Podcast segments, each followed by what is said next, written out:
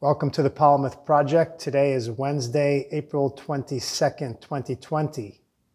Happy Earth Day.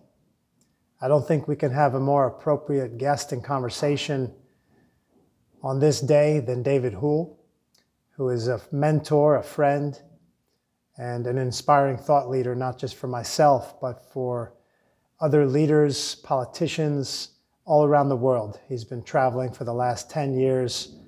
Basically has living, been living on an airplane until travel got shut down recently, to essentially educate us, to open our eyes on the issues, not just related to sustainability uh, and the planet, although everything that we do here is related to the planet ultimately, and David shows us that. So it's an honor to have him on, uh, on Earth Day, or as he says, what we need is an Earth Century. David, welcome to the project.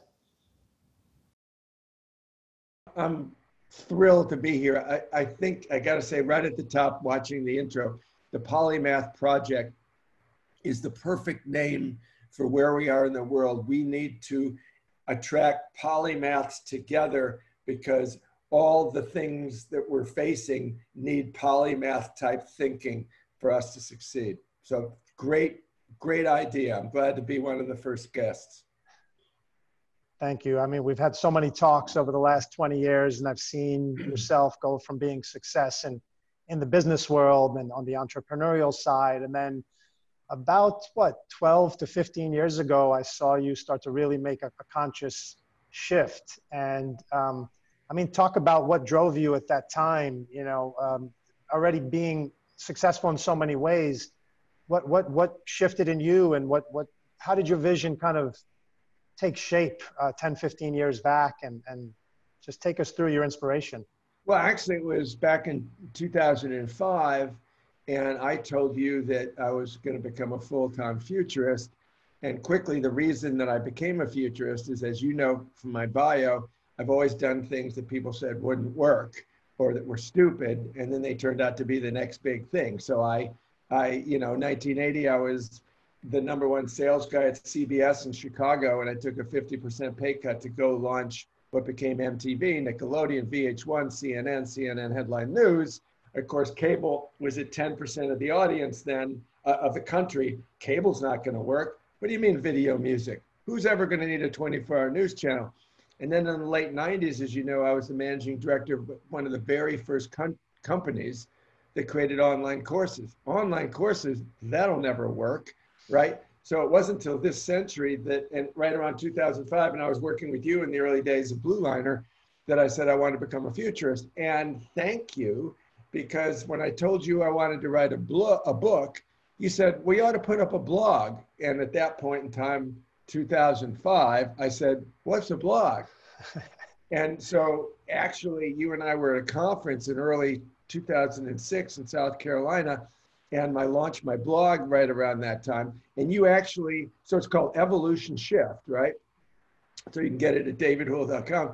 But the tagline came from you back in two thousand five. I said, what's a good tagline? And you said, a future look at today. And it's been the tagline ever since. So number one, you introduced me to what a blog was. Number two, you gave me the tagline. And then I really, you know, you and your the, the people you're working with then were literally years ahead of everyone else in S E O. So to some degree, my success as a futurist online is because of, of the help that you and, you know, your company did literally fifteen years ago. Yeah, no, you're welcome. It's always been a great collaboration. And, and so fast forward, I know you've given thousands of speeches around the world to, to C E Os, politicians, different types of business leaders. Um, at this moment, like myself, I know you're not traveling much. Nobody is. Um, fast forward to twenty twenty, this, this uh, what you've titled uh, the beginning of a most disruptive decade in history, and obviously with COVID nineteen, the first quarter. Where are we at right now? So um, as a futurist, uh, as you know, and we'll probably talk about it, in the middle part of the last decade, twenty fifteen, twenty sixteen, I took some time off to uh, write a book about climate change, talk about it, spoke to NASA, you know, the E P A. And uh, and then when I came back in and set up a nonprofit, when I came back into speaking full-time about the general future, it was fall twenty seventeen. And I realized one of the forecasts I'd made ten years ago was happening, which was the speed of change was ever accelerating.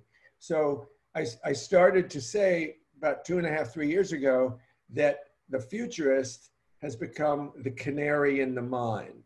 In other words, it is, the reason you see this now is that I realized that it would be a fool's errand for a futurist to talk about the twenty thirties, the twenty forties, because it's all going to happen now.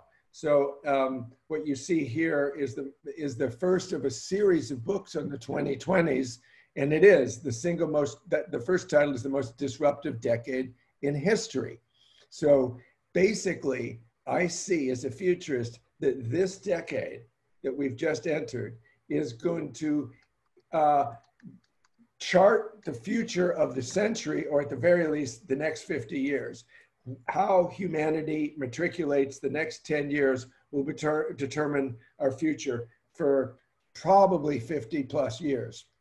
So the interesting thing, as I'm saying now with COVID, as you say, is, so you saw that headline, the subtitle, the most disruptive decade in history. So yeah. I've been saying to people, you know, since lockdown five weeks ago, whenever it started, um, so how the first three months of the new decade treating you, right? So um, it really is no surprise that we're going through this. For ten years, I've been saying, we got to prepare for pandemics. The thing, war is not going to be the largest killer of humans anymore. It's disease, and particularly pandemics that we're not prepared for. And of course, you know, this country's not prepared for it through the lack of leadership at the, at the White House. But, but um, uh, so what I want people to hear in relative to the Polymath Project is that everything is, has changed. I was saying to somebody, I'm obviously an aging boomer. Um, I was saying to somebody that other than the year nineteen sixty-eight, this is the most, it's the single biggest historical event of my lifetime in terms of profound effect.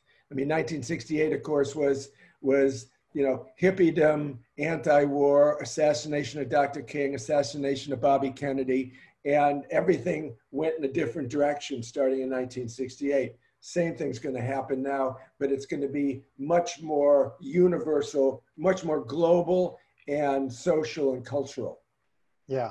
Yeah. And so, I mean, where to start with COVID nineteen? I mean, I think that's a good introduction. Um, I mean, we could focus on the blame and the issues and all the, all the challenges, but what, what, what do we take from this? I mean, what do we take from this scenario? Um, What, what what's some of the silver lining, you know, if there is any that you sure. see, and and uh, what what advice do you have, you know, for people, just you know everyday folks that are you know in, in their quarantine right now in the U S and, and other places, but we could focus, you know, take an American view or a global view. Uh, well, well, what me, can we me, do? Let me speak uh, top of mind. Three things popped up. Let me address technology. Let me address economics, and let me address climate change, because those are the three immediate things that COVID is affecting, okay? So technology, um, uh, back when I think you were an undergrad at, at Columbia in the mid nineties, I plugged in my laptop to a T one line for the first time. And for those that don't know it, that was the only high-speed way you could get to the internet. So those of us that remember, hey, you've got mail. So when I plugged into the internet with a T one line, probably ninety-five, I realized the speed at which one could surf the net. And then I, half an hour into it, I had this aha moment, which was everything that exists in physical reality is going to have to be replicated online. So the way to think of, so just think of the twenty-five years since then. We buy online, we, we communicate online, emails happen, all of this, right? YouTube, Google. So what COVID nineteen is, is the acceleration to almost complete that. In other words, we are not doing a live event. You know, we're, we're, we're quarantined. So, so, so the world with COVID has accelerated the move to the screen reality. As you know, I talk about the screen reality and the physical reality, and that the screen reality is where the future rushes in. So, you know, res so um, uh, retail real estate in retail, physical retail, ten years ago, I said it was going to collapse. Why? Because there's something on the screen reality called Amazon dot com. So yeah. what COVID nineteen has done technology-wise has brought the world online, virtually, live, globally, real-time. So that's the technology part. The economic part, and I'm writing about this, and I think I mentioned it to you, and I'll send you to send out to anybody who's listening to this, the link. We've entered a depression. Unfortunately, that's a negative word. There's the Great Depression of the twentieth century. So I'm calling this the, the first depression of the twenty-first century as opposed to the Great Depression. Um, we're at twenty percent unemployment. We're going to go to twenty-five percent. Uh, the last time that happened was the nineteen thirties in America. Um, the stock market is going to go down significantly. Um, and uh, I think the global G D P is going to shrink. So this is not, oh, we just got to get through to May. Um, it, it, it, is a, it is an economic depression in the United States, and it will be globally. And in the United States and the developed countries, there's going to be a lot of issues of, of, of reconstruction and rebuilding. The problem in the less developed countries is in India or Pakistan, places you visited and know, um, there's so many people that live hand to mouth on a daily basis that they can't, they can't, or they're homeless, or they live some in the streets, they can't go into quarantine. So, so this is going to be a real problem. Um, I was doing some research on uh, vaccines, and uh, we've been told it could be at least eighteen months. And I think that's right. The fastest vaccine Uh, in history that's worked has taken four years. So one of the things I'm saying about the economy is, you know, politicians like to say, oh, it's going to bounce back, or we're going to come back. It's not going to bounce back. It's going to bounce forward into its new iteration. The reiteration of capitalism and democracy is now actively going on. And then the third thing, climate change. Um, first of all, um, is what we know. We're all quarantined and the air is pure. You can be in New Delhi and actually see the Himalayas. You can see clear water in the, in the canals of Venice. You see animals uh, migrating across roads, and, and, er, and everything is growing, right? So, so we see that when humans do not go out into the world, the environment improves. You know, basically humans, one of the one of the things that is unique to humanity, our species, is we're the only species that creates waste, right? So now that we're quarantined, we have no waste in the air, we have no waste in the water, we have, you know, things, things are fresh, coming alive.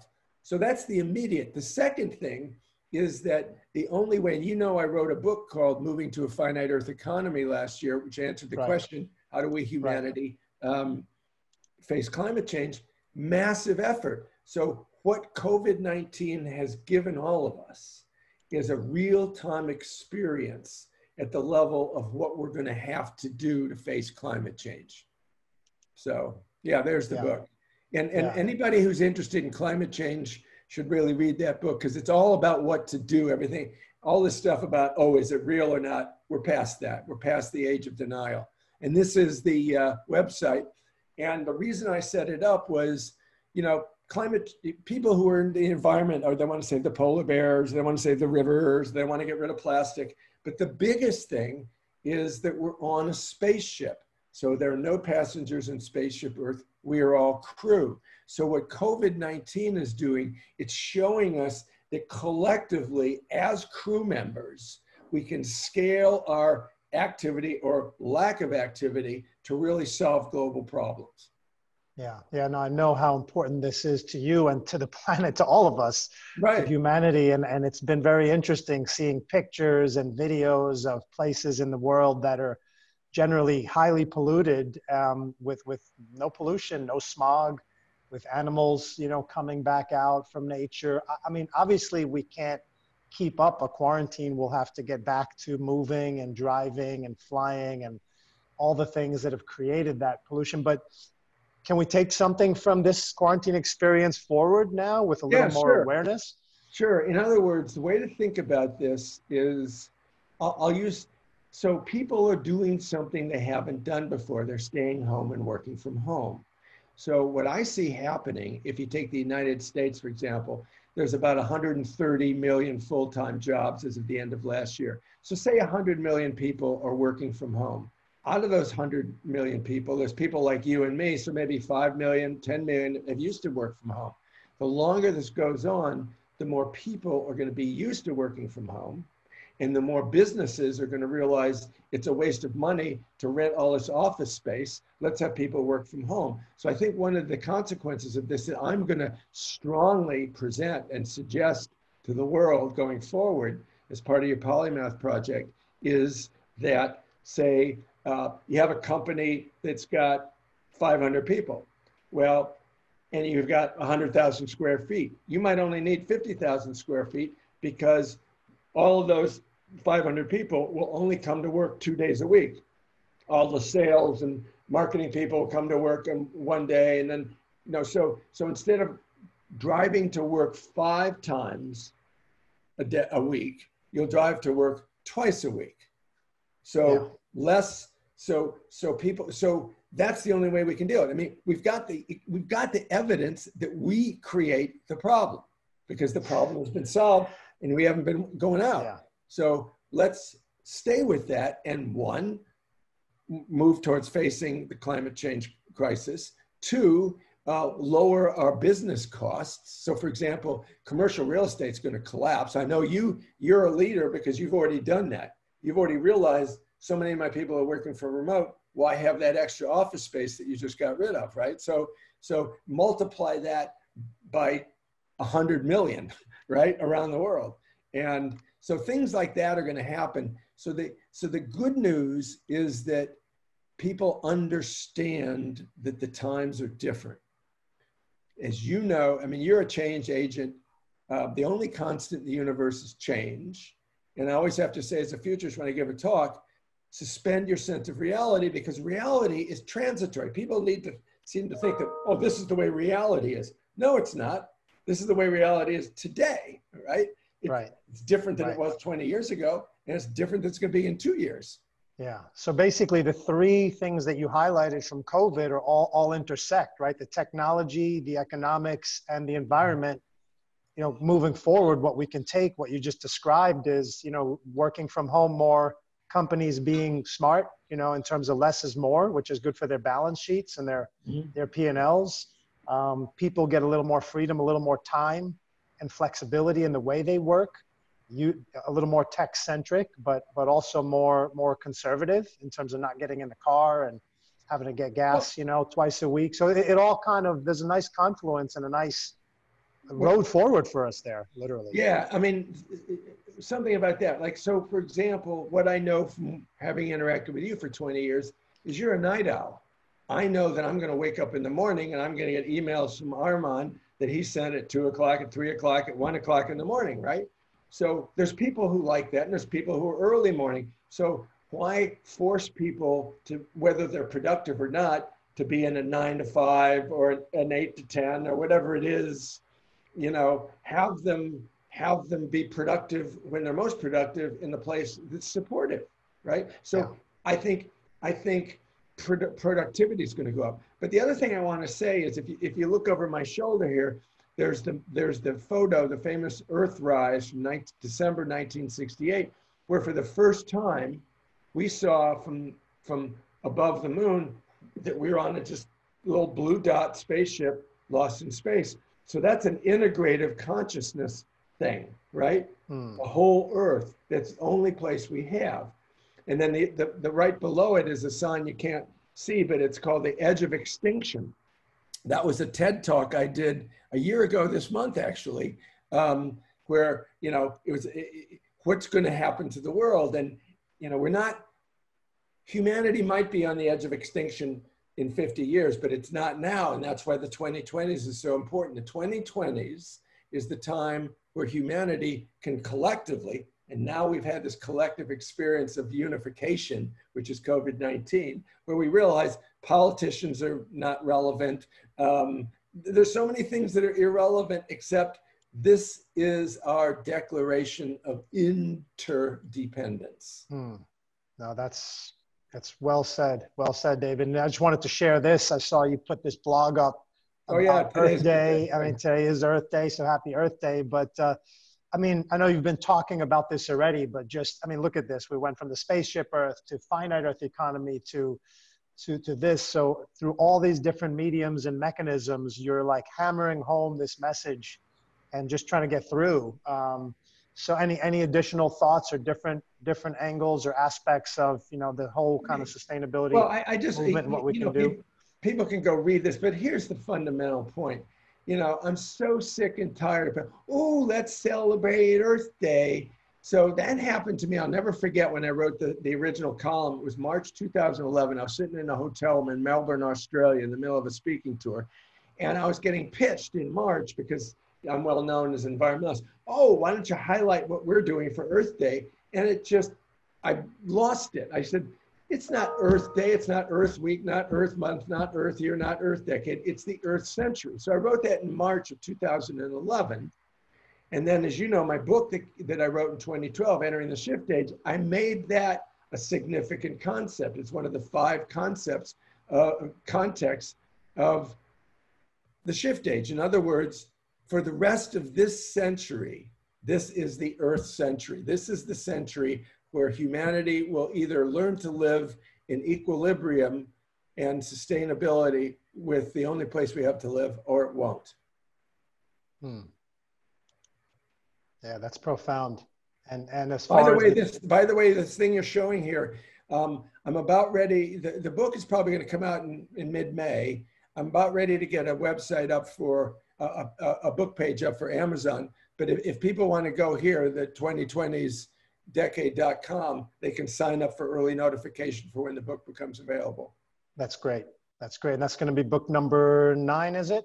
It's my ninth book. It's the first of what I expect to be at least six, perhaps up to ten, short, rapid succession published books on the twenty twenties. So the next book will probably be on cognitive dissonance, and then there'll be a book on finance, and then there'll be a book on reinventing uh, democracy, and then there'll be a book on the future of education, you know, subsets of the twenty twenties, but starting with the biggest concepts first. Yeah, so let's just shift on that. And I've got the screen up here as well for uh, the Sarasota oh, sure. Institute. So let, let's talk about uh, how this, you know, is kind of the coalescence of all your uh, experience. I know you have some partners and, and co-collaborators in this. And we see across the top here, um, and some we've been discussing, but the ten main kind of topics or themes that you'll be addressing. So uh, I guess take us through the format of this. How can people sure. participate? Sure.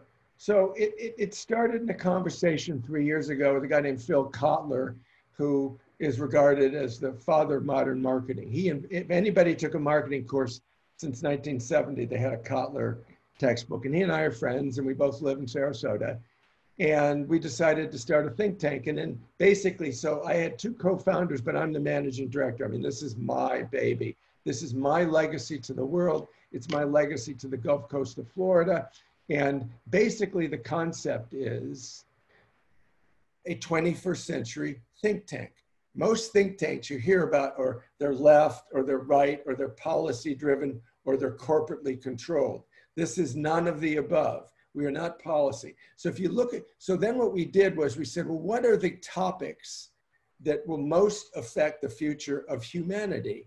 And they're across the top: technology, global policy, natural resources, marketing and media, um, intelligence, healthcare, education, democracy, climate change, and economics. So, so we, we started in January with our first symposium, and a you know, few hundred people, called An Educated uh, Person in twenty thirty-five, Future of Education. On February twenty-ninth, we did a leap year look on climate change.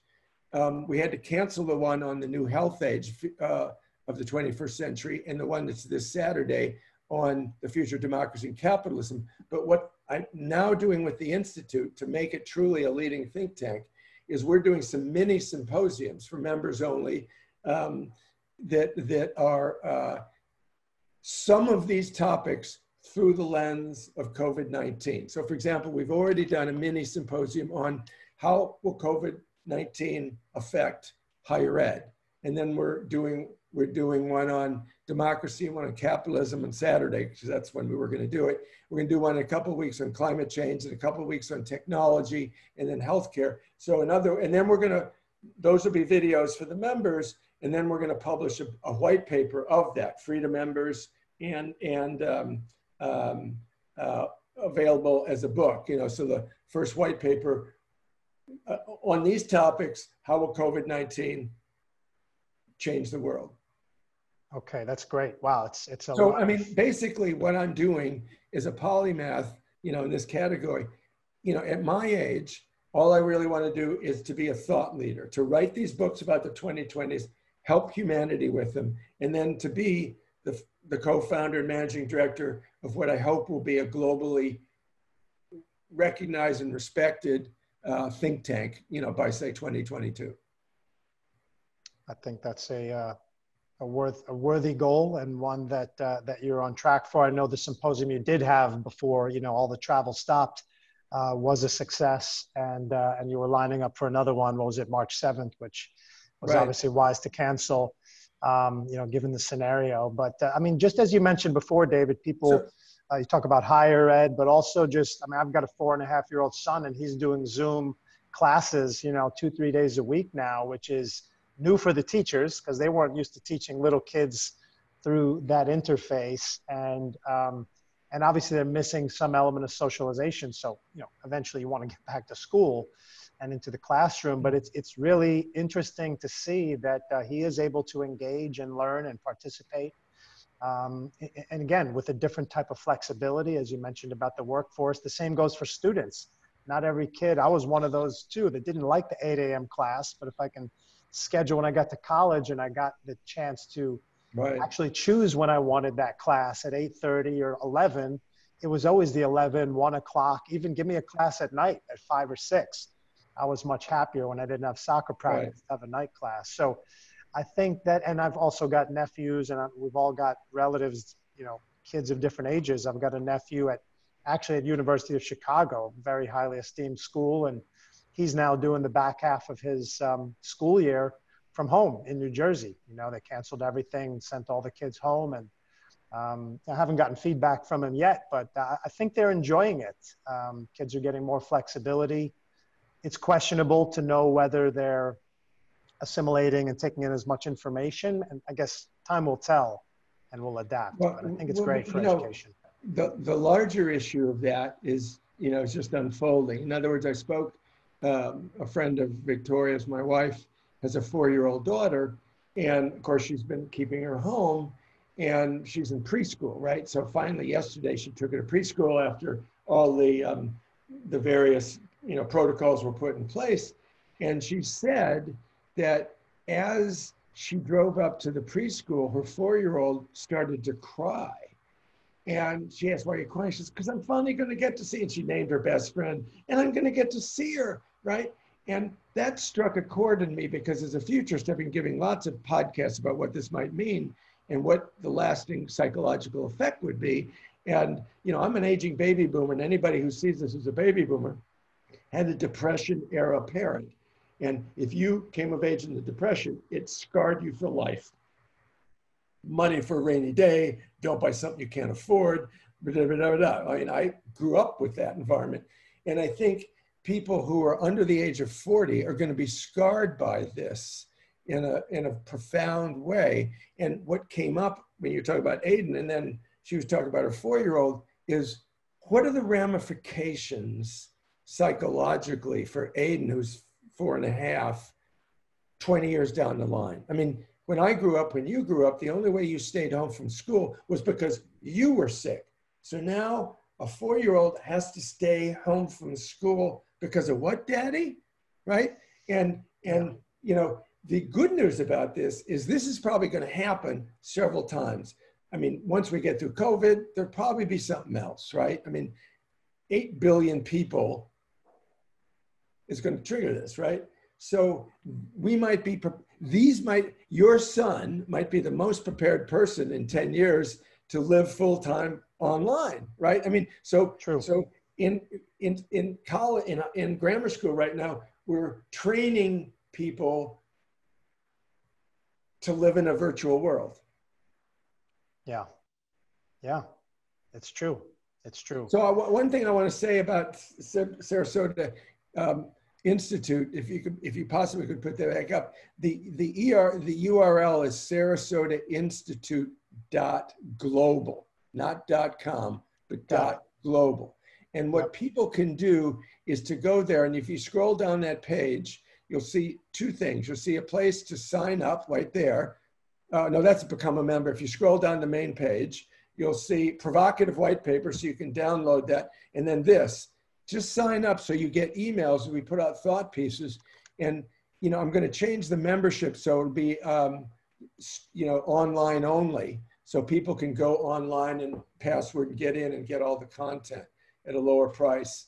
Um, because that's I, great. What well, well, what is what is the membership uh, price or price range right now? Well, the membership price right now is two hundred fifty dollars a year per person.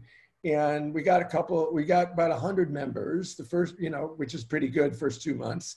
And, um, but then that was for physical attendance. And I was all along thinking of a streaming so people could go to the symposiums virtually. I mean, we had the first two times we did this in January, February, we had about fifteen, five hundred live streams from fifteen different countries around the world. So we're already making a global impact. So I think I'm going to revise it, and I'll revisit it with you so you can let everybody know. But I'm thinking of taking it down to one hundred dollars per year, which means you have free access to all the webinar, all the virtual symposiums we do, and the white papers, and, and available for, for uh, discounted corporate um, um, advisory sessions. Okay, great. So I'm going to summarize for you and for the audience too. So there's three things we really want to do to support, you know, David and these, you know, very important global uh, projects. Essentially, is go to Saras sarasota institute dot global and, and sign up uh, as a member if you can, and if you're interested in the symposiums, or at least, you know, by email. For but, but for now, for now, don't don't sign up as a member. Just sign up for the email. Okay, got it. Okay. The home page so, at the bottom there. Yeah. And, secondly, and also there's a download of the white paper. It's our first white paper. So we took each of these ten topics and, and did an analysis as to what we're thinking about with them. And it's profoundly different than what most people are thinking. Great. So there's a white paper for each, or one white paper that covers? There's one white, if you scroll okay. up from where you are on the, on the page, you'll okay. see download, the, you just passed it, download the white paper. Um, it, it's, a, it's right above the people, I think. Okay, right there. Right there, right. Yep. So if you download that, it's a free P D F, and we talk about high level of all ten. Okay, great, great. So that's one. Two is, you know, this amazing series, three books actually, right? Finite Earth Economy, right? There's three. three well, but it's there, one. Just, it, they, you bought them when they were ebooks. Now they were all together. That's why it's called a complete okay. trilogy. Got it. So right. the trilogy is all here in both e-format, uh, Kindle or paperback. Right, uh, an amazing read, very timely. Uh, strongly advise that. And then the third one is just, you know, to be on the lookout here. Yes. Uh, for for the newest book, and uh, right. aptly named, you know, the twenty twenties. Right. As you know, I've also got, you know, twenty twenty Life Vision, which focuses on uh, similar topics, and, and I guess more so from a from an introspective, internal point of view in terms of personal development. But it's all related, right? Because as as as above, so below. Um, and people yeah. making the change internally is going to reflect in, in, in the external uh, world here. So I think it's all connected. Absolutely. And I, and I, you know, my coming at it from a futurist in the twenty twenties, and you coming out from the, you know, the, the, uh, the Polymath Project and the twenty twenty vision. I mean, it's so aligned, because basically this is the twentieth century, and all its constructs and all its thinking are collapsing, and the twenty-first century is being written in this decade. So what you're doing and what I'm doing are really aligned, uh, aligned and integrated, I guess. Um, and it's really, we need to get the message out, because so many people are going to be lost and scared and and open to um, poor, persuasive messages, right?